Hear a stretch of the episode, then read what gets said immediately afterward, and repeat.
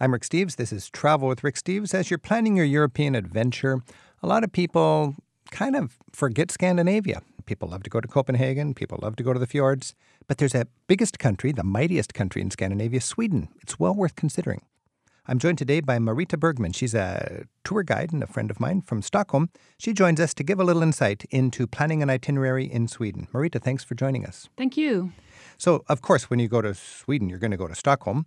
And of course, when you go to Stockholm, you've got this wonderful island archipelago, probably the most scenic and intriguing archipelago anywhere in Europe. It's a fantastic area. Uh, 30,000 islands, imagine. And if you go out of Stockholm, you take probably one of the uh, boats going out there that are connected with Stockholm. And uh, actually, you need three hours until uh, you come out to the open uh, sea, the Baltic Sea. So now there's two competing ferry lines serving over a hundred little hamlets in the islands. There's the Cinderella line and the Vaxholm line. Yeah, right? true. Now Cinderella would be a, a, little bit fancier, and Vaxholm is a little more uh, uh the the older jumper. one, the steamers. Steamers with more mm. stops. Mm, yeah, more stops and more atmosphere. I would now, say. if you've got a family cabin out in the archipelago mm. and it's not regularly served by a, a ferry boat, you can uh, turn up a little flag on your on your dock, and the ferry will actually come there. Yeah, yeah. That's a beautiful thing. If you live on an island and uh, if you're the only passengers, they will stop for you. Sure.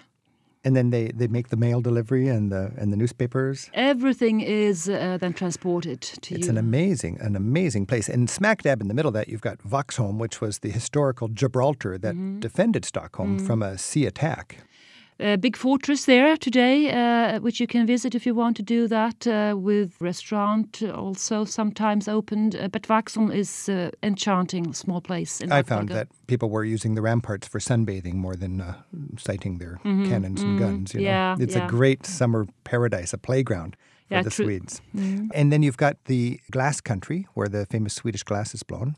That is in Småland in the south. Uh, and do you find the factories Orrefors, Kosta, Boda? Um, now, do these places welcome tourists to drop in and see the glass blowing? They do. Sure, they do.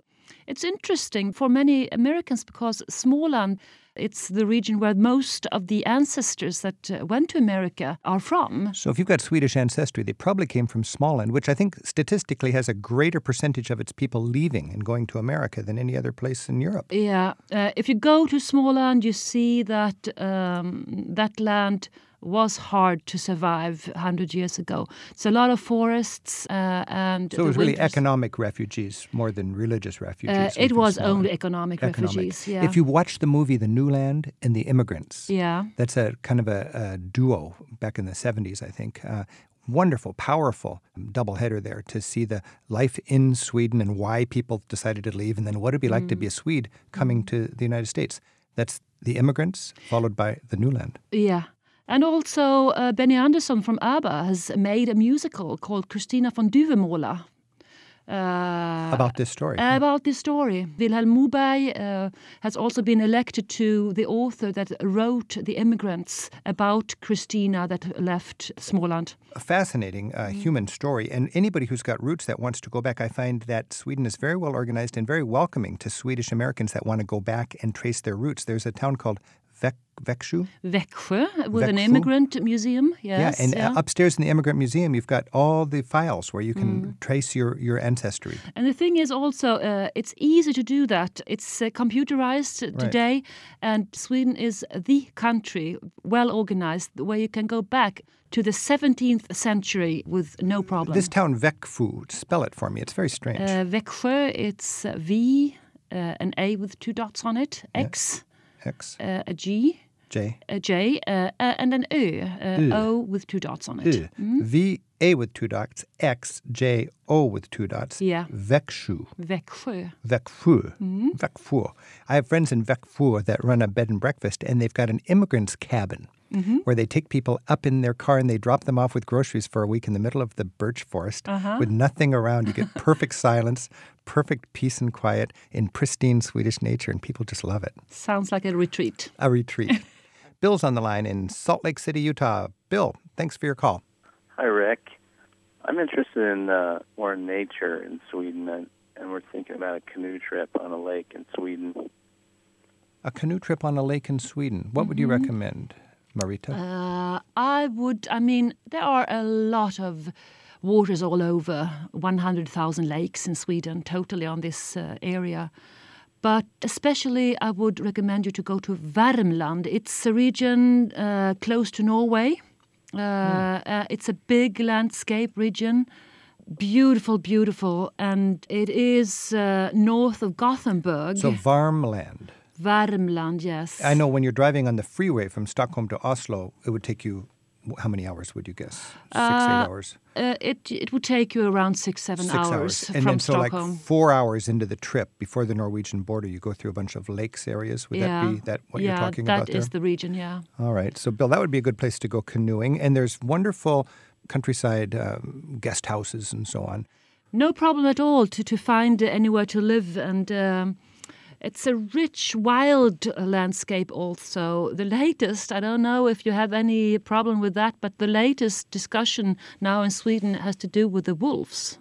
Wolves. Jump in your canoe and go like mad. We have about well, 80, 100 couples in Sweden, and now uh, the discussions in this, in this landscape is very, very hot. And now they have shot about, well, totally uh, 15 wolves. Uh, so they're down to it's endangered, in other words. It's endangered, yes. When you're traveling through the countryside of Sweden, bed and breakfast, what is the word for that? You can see the sign bed and breakfast uh, also, but uh, I- I- rum. R U M. uh, R U M, yes. For years, I thought they were selling homemade rum. Mm-hmm. These signs, you drive through a little village, and every house has a sign in the front yard that says rum, R U M. yeah. I thought, I don't want any rum. I'm in Sweden. And then I realized they're they're renting brooms. yeah. That's the Swedish word for room. yeah, true. All right, Bill. Good luck on your canoeing. Thank you. Much. Yeah, thanks. Jane's on the phone in Rye, New York. Jane, thanks for your call. Thanks for talking to me, Rick. Do you have a uh, question for Marita? Yes, we've been to Sweden a few times, mostly in the cities with side trips. This time, for our next trip, we'd like to rent a car, and we've looked into a place in Båstad and would also be interested in Småland to get over to Åland, mm-hmm. and perhaps taking the overnight train up to Luleå and then trying to get to the Arctic. Mm-hmm. So, our question is whether or not English will be as widespread in the villages, particularly up in the north, as it is in the cities, how easy it will be to get around by car, mm-hmm. and especially when we're up in the Arctic, we want to get to the Arctic Circle. Would we need to take a tour, or could we get a car up there too? First, uh, there is absolutely no trouble to, to talk English all over the country. You know, the Swedes are learning uh, English from the very first beginning, from the third class. They learn English in school. And education in your society is uniform. It's not for rich people in the big city, but in the most remote town, you would have the same educational opportunities. Yeah. Sort of an ethic of the Swedish yeah, government. And think. we have also an inspect. Uh, we inspect our schools, so they ha- they really have that quality. So no trouble at all. And if you go from Båstad, which is the tennis town in Sweden, are you playing tennis?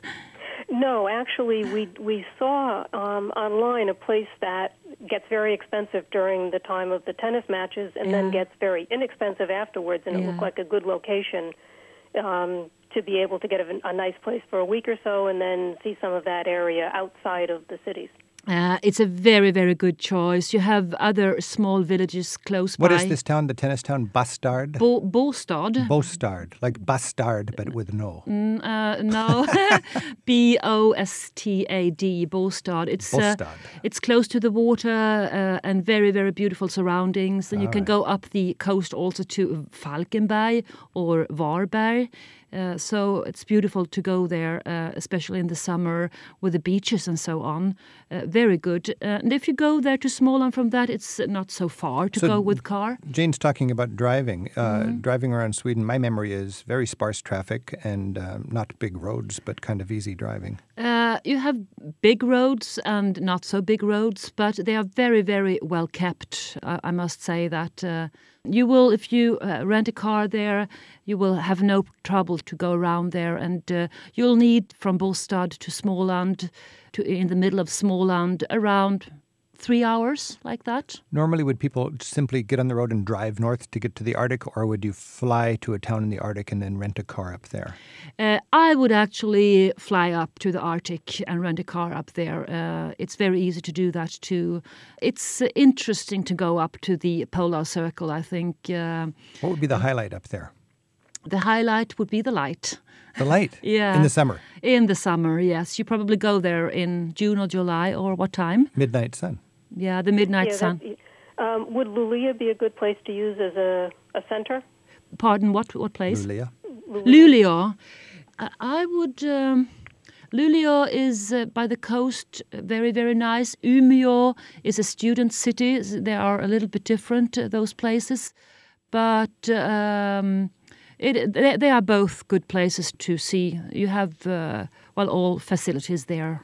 Jane, we got to move on. Thanks for your call. Okay, thank you. Yes, happy travels. Thank you. I'm Rick Steves. We're speaking with Marita Bergman, who's a tour guide in Stockholm, and we're talking about itinerary issues in Sweden. We have an email from Gail in Albany, Oregon. Gail writes A very exciting thing to do in Sweden is to take the overnight train to the far north and visit the Ice Hotel in Kiruna, or just an ice museum in the summer. Uh, and uh, from there, be sure to travel north and west to the fantastic fishing villages on Norway's fjords. So, this ice hotel is quite famous. Every winter, they actually build an ice hotel with carving ice, making big blocks out of it, and quite fancy design. And uh, people go up there for the, the fascinating opportunity to, to live in an ice world. Uh, I'm happy to get this question because I went to Jukkasjärvi just over New Year and I saw it, and it's a fantastic thing up there. You won't believe it. If you go into the reception, everything is built in ice. They start to build this whole hotel in November. They take the ice from one of the waters up there in between uh, Sweden and Finland. And if you go into the reception, it's like going into an ice cathedral. Really, the lamps, uh, everything is built in ice. And it's well designed in a modern architectural kind of way. It's a very classy construction, and it's done once a year in the summer and the fall, and then it melts eventually Yeah. the next year. Yeah, and half of the artists, uh, you mentioned the rooms there. You go into a room, and one artist designed one room. So uh, all the rooms are differently made. Now, the poor man's version of that is in Stockholm. You go to the ice bar at- Yeah, at, the tra- yes. in the hotel next to the train station. Yeah. And for $25, you get an appointment and you get 20 minutes to go in. Yeah. And you put on your big coat with mittens and a furry hat with about 30 people that enter every 20 minutes. Yeah. And you've got square ice glasses, so you don't need to have ice cubes in your drink. And they pour you, it's put on by Absolut Vodka. So you have any kind of, uh, there's a bartender in there who pours you any kind of drink you like. The tip jar is a big ice jar. You've got an ice sofa, and you've got a lot of tourists kind of having fun with this photo op in the ice bar. But that ice, I understand, actually comes from the north of Sweden. Comes from the same place as the Jukkasjärvi. And I also wanted to add to, to the Ice Hotel, which is fantastic. They also have a church up there built in ice. And this is uh, the church that has um, the most couples that marries during this very concentrated time.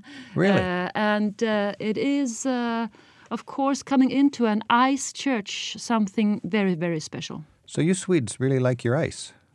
I mean, Yes, you don't go to church much, but if the church is made out of ice, you'll consider it. It's beautiful. Yeah, it's beautiful.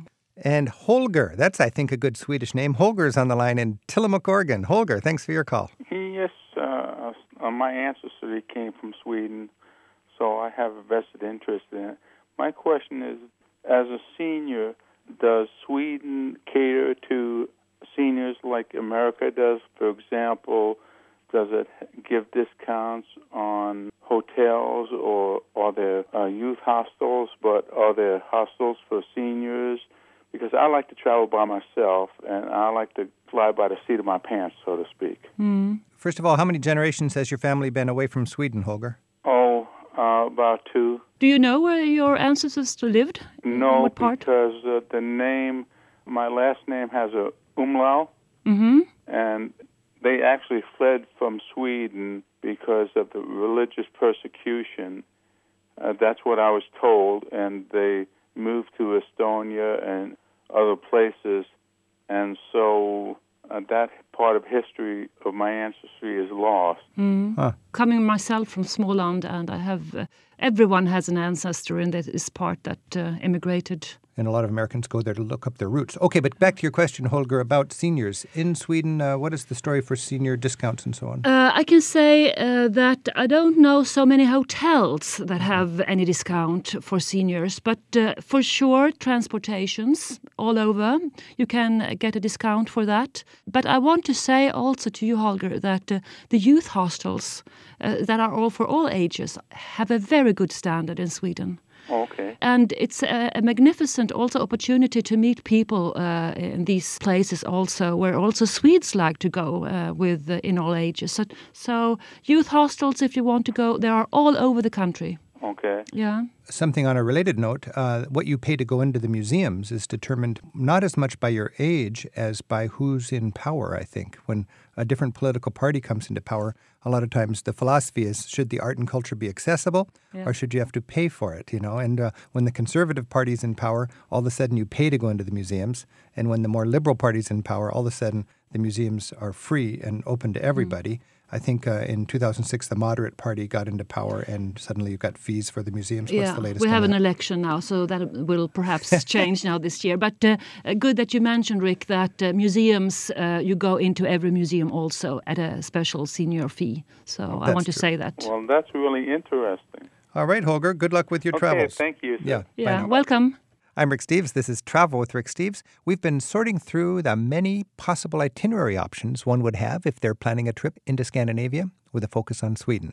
And we've been joined by Marita Bergman from Stockholm. Marita, thank you so much. Thank you. Each year, Rick Steves tour guides take free spirited travelers on escorted tours through Scandinavia, the Baltics, and beyond, one small group at a time.